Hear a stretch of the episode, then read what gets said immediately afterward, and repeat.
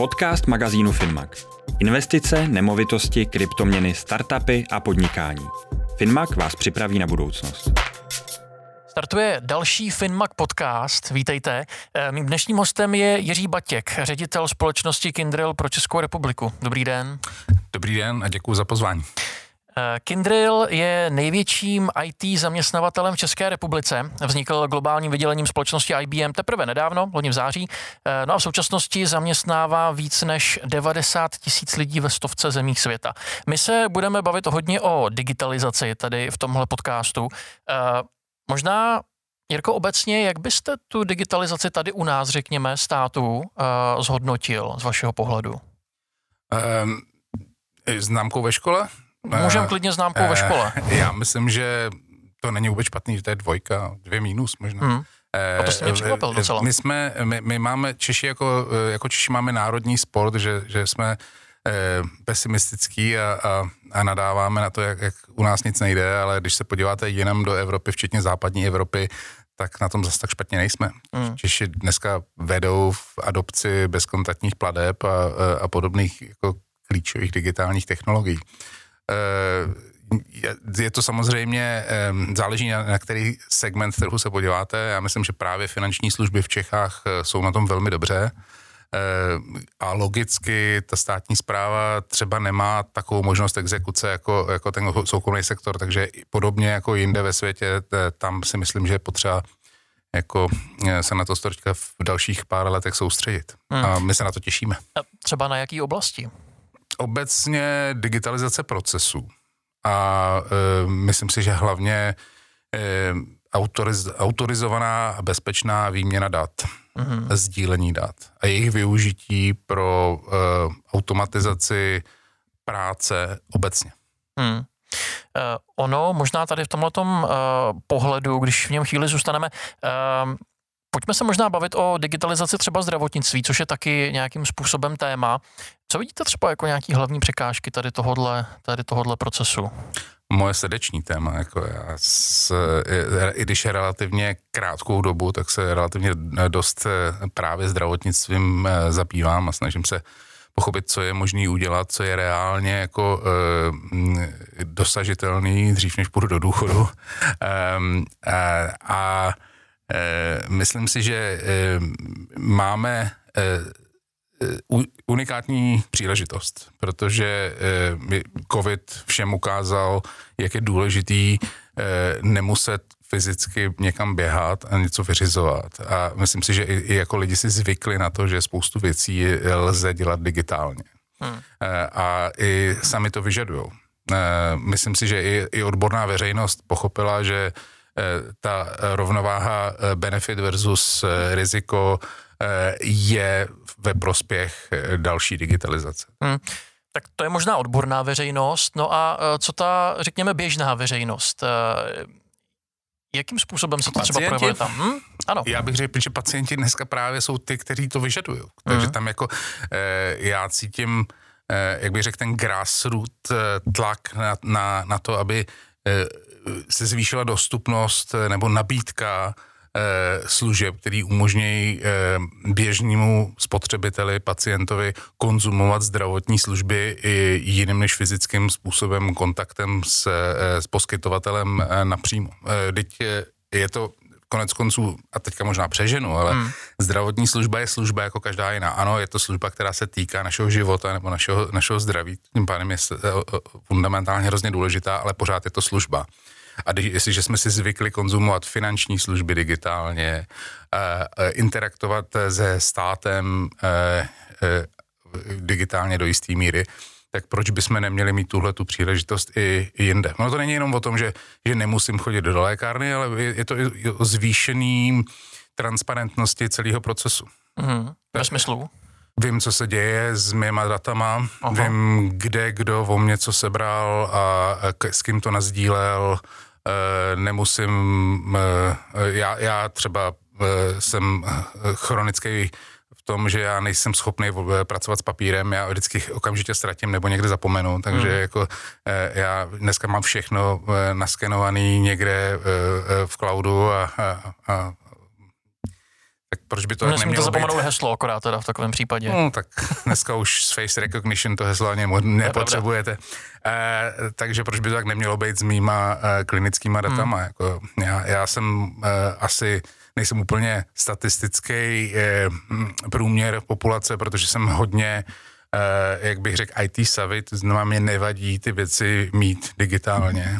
Eh, ale zároveň mám ten benefit, že chápu, eh, jak moc se udělalo z hlediska kybernetické bezpečnosti, takže já, já jsem ochotný tomu systému věřit. A to je teďka ta výzva pro nás, pro všechny, a těm, ten nás všechny, tím myslím nejenom ajťáky, ale eh, i širší odbornou veřejnost, aby tomu začala taky věřit a, a přesvědčila ty spotřebitele, pacienty o tom, že, to, že, ta, že ta rovnováha benefit versus riziko eh, eh, mluví pro další digitalizaci. No a jak by měl třeba podle vás vypadat ideální stav digitalizovaného zdravotnictví?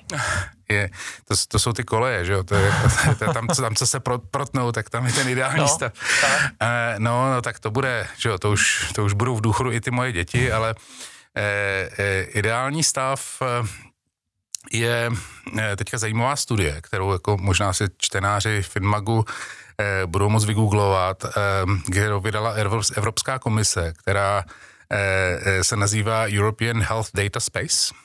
Myslím, že to byl publikovaný asi před třema nedělema, uh-huh. že relativně nová záležitost, která, která definuje nějaký jako základní uh, uh, postuláty, kam by celý ten proces zdra, digitalizace zdravotnictví měl směřovat v evropském kontextu. To znamená, nebavíme se jenom v českém, ale jsme součástí Evropské unie, takže já, já to vidím jako jakýsi vodítko pro to, kam bychom mohli směřovat i my. Jedna z věcí je, jak už jsem říkal, zajistit to, aby pacienti věděli, jaký klinický data o nich existují v tom širším ekosystému zdravotnictví. To znamená, dneska je to tak, že kamkoliv jdu, tak tam o mě někdo pořídí nějaký údaje. Mm.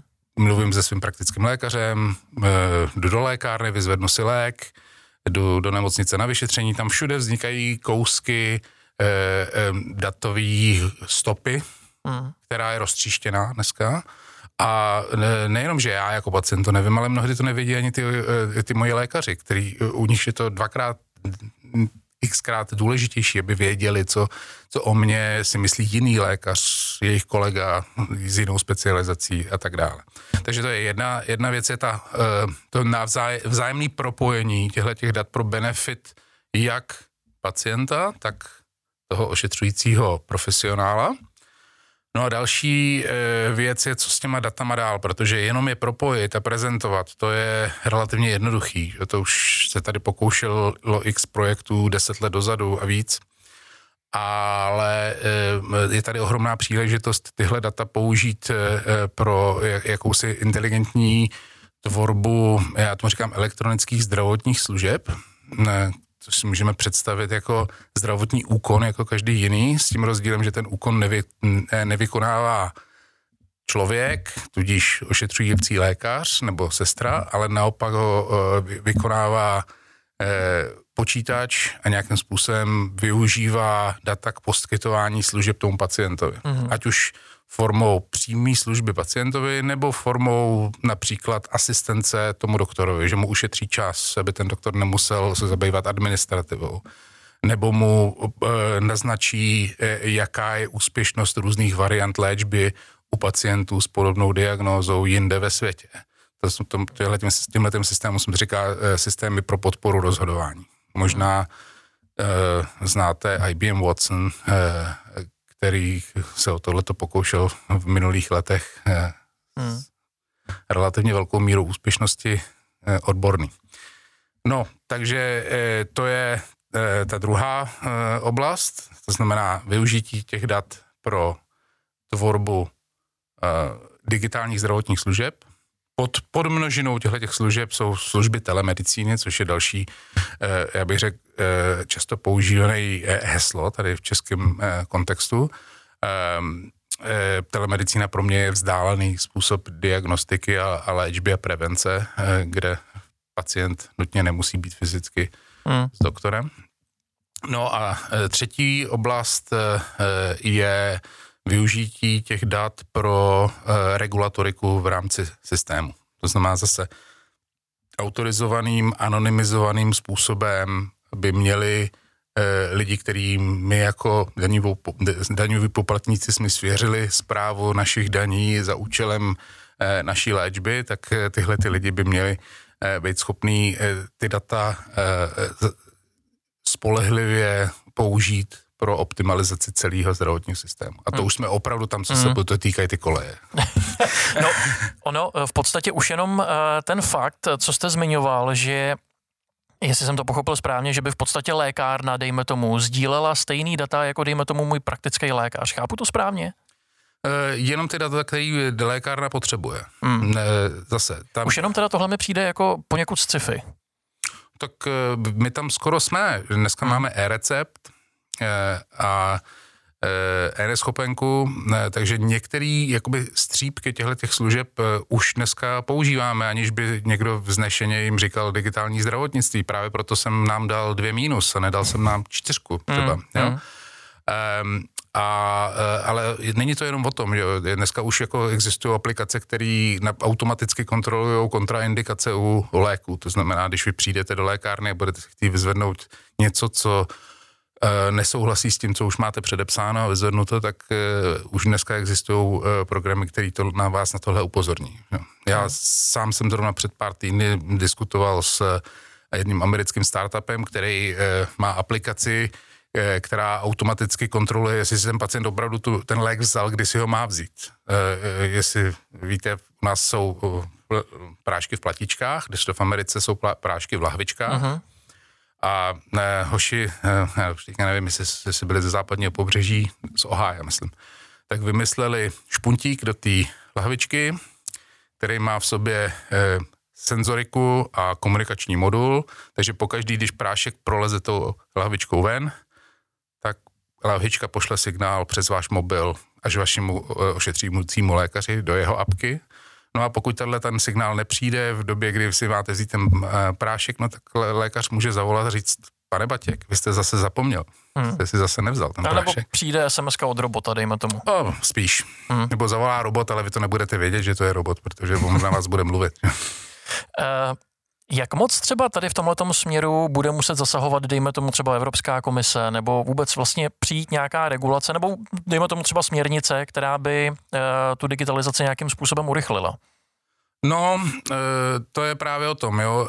Uh, jestli, uh, jestli máme být ty, kdo uh, jakoby ten vlak dobíhají, anebo ty, který uh, se v tom vlaku vezou, anebo ty, ty který řídí tu lokomotivu a, a, a tak dále. Jako já nemám iluze, o tom, že bychom jako určovali směr e, e, regulatoriky v rámci Evropské unie, ale myslím si, že máme spoustu e, intelektuálního kapitálu, který nám umožňuje minimálně jako dávat náměty a, a konstruktivním způsobem se snažit jakoby lobovat v pozitivním slova smyslu za to, kudy ty koleje povedou.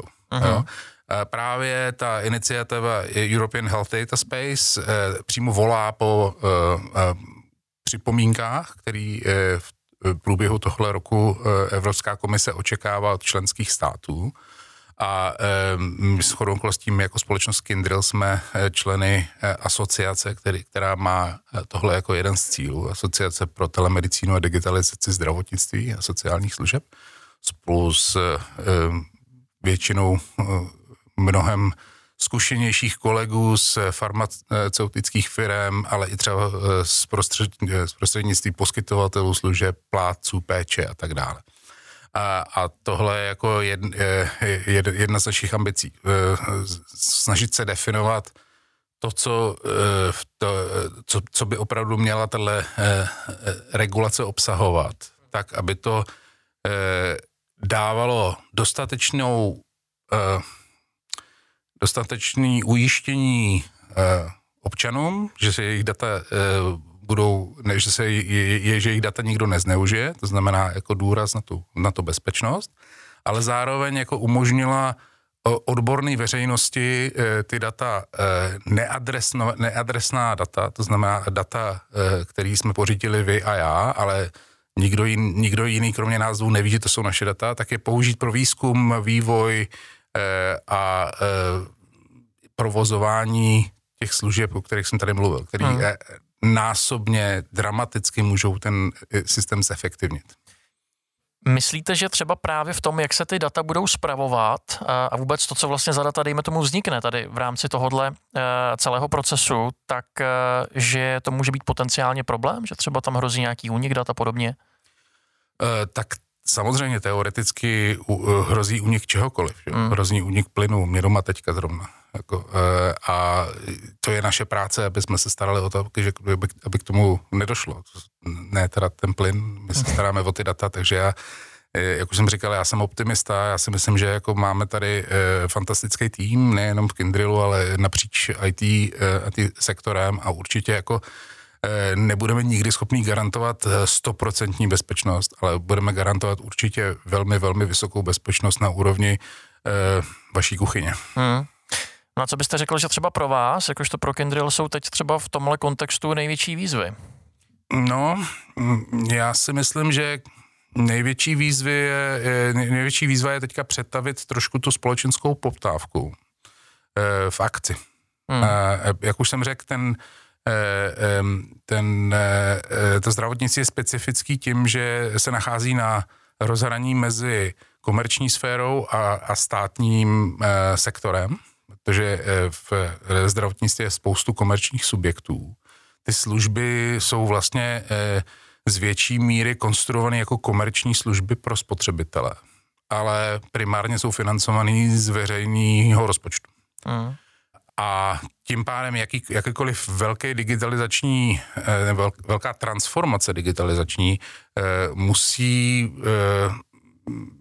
být jak bych to řekl, odstartovaná nějakým koncenzem mezi, mezi státem a komerční sférou. A tam právě já, eh, nebo my s kolegama z Kindrilu jsme si vytyčili jako, jako naší, eh, eh, na, náš záměr fungovat jak, jako jakýsi katalyzátor mezi domácí startupovou scénou nebo uh-huh. scénou malého a středního biznesu ve zdravotním, ve zdravotním IT biznise a tou státní sférou. My máme to štěstí, že Eh, díky naší historii jsme byli velmi úspěšní v poskytování služeb eh, státu eh, a myslím si, že jako máme to renomé jako někdo, kdo dokáže provozovat kritické systémy státu, ale zároveň dneska máme i, i jakoby velmi pozitivní vztah k té startupové scéně. Takže mm-hmm. my mhm. tady chceme vytvořit procesní a technologický prostředí, který umožní tomu startupu se dostat k financování eh, ze státního rozpočtu eh, tak, aby to celé vyústilo v benefit pro pacienta hmm. v tom systému. No a jak se to daří? Hmm, já myslím, že relativně dobře. Jako zase, je to, jak už jsem řekl, aspoň částečně státní sféra, to znamená, nemůžeme čekat sprinty, je, to maraton ale my ten maraton běžíme minimálně na úrovni evropského rekordu, no, mo, hmm. možná východ evropského rekordu. Nejsem specialista na maratonové časy, ale já myslím, že v posledních 12 měsících se nám podařilo přetavit obecný hlad po nějakém systému v digitalizaci zdravotnictví v, v velmi, eh, já bych řekl, jako konsenzuální eh, eh, proces. Dneska máme odborníky ze zdravotnictví, máme komerční poskytovatele služeb, máme i poskyto, plátce péče a konec konců i, i státní dohled, kteří všichni souhlasí s tím, že je třeba postupovat koordinovaně, postupovat do jistý míry centralizovaně hmm. a začíná se rodit, jak bych řekl, metodika toho, jak se k tomu dostat. Takže hmm. Já nemůžu mluvit samozřejmě za svoje potenciální klienty nebo lidi, kteří jsou zodpovědní za to, aby, se, aby vzniknul právně komerční rámec pro to, aby já, já jsem, nebo my v Kindrilu jsme mohli tohle realizovat, ale když se kouknu na poslední 12 měsíců, tak jako možná líp než dvě minus. No, čeho je třeba za vás potřeba se zase z druhé strany vyvarovat, aby se z dvě minus nestala potenciálně trojka, ale spíš mm-hmm, naopak ta dvojka? Mm-hmm. Uh, uh, uh, to je těžký, no, jako těch věcí je hrozně moc, jo. Hmm. A uh, já si myslím, že my za komerční sféru se musíme vyvarovat přehnaný očekávání. My, my, my, jsme, my chceme všechno hned a mm, pokud jako nechci tady úkolovat, úkolovat lidi, kteří jako nejsou v té komerční sféře, myslím si, že no, přál bych si, aby naši kolegové ve státní sféře měli možnost na tu druhou stranu toho stolu posadit Eh, lidi, kteří eh, eh, měli tu příležitost si projít těma praktickými zkušenostmi, které jsou podobné jako my. Někdy, hmm. jsem, někdy, někdy, někdy mi připadá, že to úzký hrdlo je o tom, jako jestli ten, ta, ta státní sféra má lidi, kteří jsou schopní nás držet na úzdě, ale zároveň nám dovolit dělat naší práci. Hmm. Ještě důležitá věc, na kterou jsem zapomněl možná, Eh, je důležitý komunikovat. Eh, to znamená vyvorat se toho, aby tady vznikaly nějaký parciální ostrůvky a zájmy. A to si myslím, že se daří. Hm, jak jsem říkal, už jsem zmiňoval alianci, eh, jsou pracovní skupiny na ministerstvu zdravotnictví, který zase jako velmi efektivním způsobem nějak iterujou. Takže jako Eh, myslím si, že to není jenom o mně, že bych já věděl, že tady jsou tyhle ty rizika, ale i ty lidi, který, jako, na kterých záleží mnohem víc než na mě, si to uvědomují. Hmm. Hmm. No a jak třeba hodnotíte tu startupovou scénu? Vy jste to trochu nakousnul, že fungujete jako jakýsi třeba katalyzátor tady mezi tou státní sférou a třeba mezi tou ne, inovací ne, ne, jako, jako takovou. My máme tu ambici, já nemyslím si, že dneska fungujeme, ale jako přáli bychom si, abychom byste. mohli. Rozumím. No ale stejně, eh, jak eh, vlastně třeba hodnotíte to, že tady vzniká poměrně, si myslím, zajímavý množství startupů nebo různých projektů, eh, který se právě třeba o tu inovaci nějakým způsobem snaží v tom zdravotnictví? No já, já musím smeknout. Jako, mě 54 let a já jako ve, v tomhle věku už bych si na, na to absolutně netrouf. Takže ta, to nadšení a ta, jak bych řekl, jako ta chuť eh, dělat něco, kde ta procento úspěchu je single digit, je, je prostě obdivuhodná. Takže já, já tomu strašně fandím, eh, držím palce. Co mě příjemně překvapilo, byl jsem na, na konferenci eh, před, jak to bylo dlouho, 14 dní, kde e, tam společně se mnou vystupovali právě e, dva hoši z takového jednoho startupu a, a mě překvapilo, jak strašně e, dospělé e, k tomu celému přistupovali. Mm. To byli mm, kluci ve věku mých dětí, jo, ani jednomu určitě nebylo 30 a, a, a jako jak, jak měli zvládnutou techniku, ale, ale i, i jako komerční aspekty toho, co mu, čeho musí dosílit, aby přežili, regulatoriku prostě a, a, a i, i konec konců to právo. E, jo, ta, ta, ta zdravotnictví je jako samozřejmě e, velmi kritický segment a tudíž je jako všechno potřeba dělat pořádně a, a, a, a startup je by definition garážovka. Uh-huh. Jo? Od, od, od toho to je. A tyhle kluci teda jako, to je dobrý, no, jako kdyby Kdybych je mohl eh, eh, vzít do týmu, jak je vemu, ale oni samozřejmě o mě nestojí, oni jsou dneska, mají šlápnuto k tomu, z nich byli miliardáři. Uh, Takže mě to těší, já si to užívám. Možná pojďme udělat na závěr ještě takový výhled. My jsme tu mluvili o tom, jak je to celé vlastně svým způsobem maraton. Když byste měl říct, co by se třeba za vás mohlo stát, řekněme v následujícím roce nebo dvou, hmm. co by to bylo? No, my máme tu ambici nebo myslím si, že tady je příležitost na trhu, aby tady vznikla, eh, eh, eh, vzniklo procesní a technologický prostředí, který umožní jakoby ten jednotný přístup k digitalizaci napříč tím ekosystémem. A, a to zní takový jako mambo jumbo, jak já to zkusím jako trošku specifičněji popsat. Jo. Za A, co musí vzniknout, je musí vzniknout uh, uh, prostředí, jakým, jakým způsobem seberu ty data, které jsou dneska rozstříštěny eh, v těch ostrůvkách, v nemocničních informačních systémech, ve vašich chytrých hodinkách, mm. ve vašem očkovacím průkaze eh, a, a tyhle ty data prostě na příštím trhem skonsoliduju eh, nebo minimálně propojím. Já nechci tady budovat centrální databázy, ale propojím. Pak je anonymizuju, tak aby bylo ochráněna bezpečnost těch jednotlivých uživatelů a poskytuje eh, pro vývoj eh, telemedicíny a digitálních služeb. Naproti tomu nebo nad tím by měl vzniknout proces, eh, který umožní autorizovaným, kvalifikovaným uchazečům se k těmhle datům dostat. Tak, jak to říká EHDS, to je ten European Health Data Space, musí to být, ten vývoj musí probíhat nad těmihle daty v zabezpečeným izolovaném prostředí, hmm. jak my tomu v IT říkáme sandboxu. No ale ten, kdo, ten san, kdo rozhodne, kdo do toho sandboxu vstoupí a kdo ne, tak to nejsme my jako ITáci. To by měl být primárně někdo, kdo jako tomu rozumí z hlediska lékařského a, a, a, a ultimátně ten, kdo tu péči celou platí. To znamená uh, ministerstvo a, a, a zdravotní pojišťovny. Takže tady musí vzniknout uh, něco, čemu pan ředitel Kabátek z VZP říká inovační trichtýř, Eh, a já se těším na to, že, že ten uvidíme do roka do dne Lomikara. Tak snad to tady zase za dva roky budeme moc hodnotit společně. no, tak Děkuju. Děkuju vám za rozhovor. Děkuju. Těšilo mě. Podcast magazínu Finmak. Investice, nemovitosti, kryptoměny, startupy a podnikání. Finmak vás připraví na budoucnost.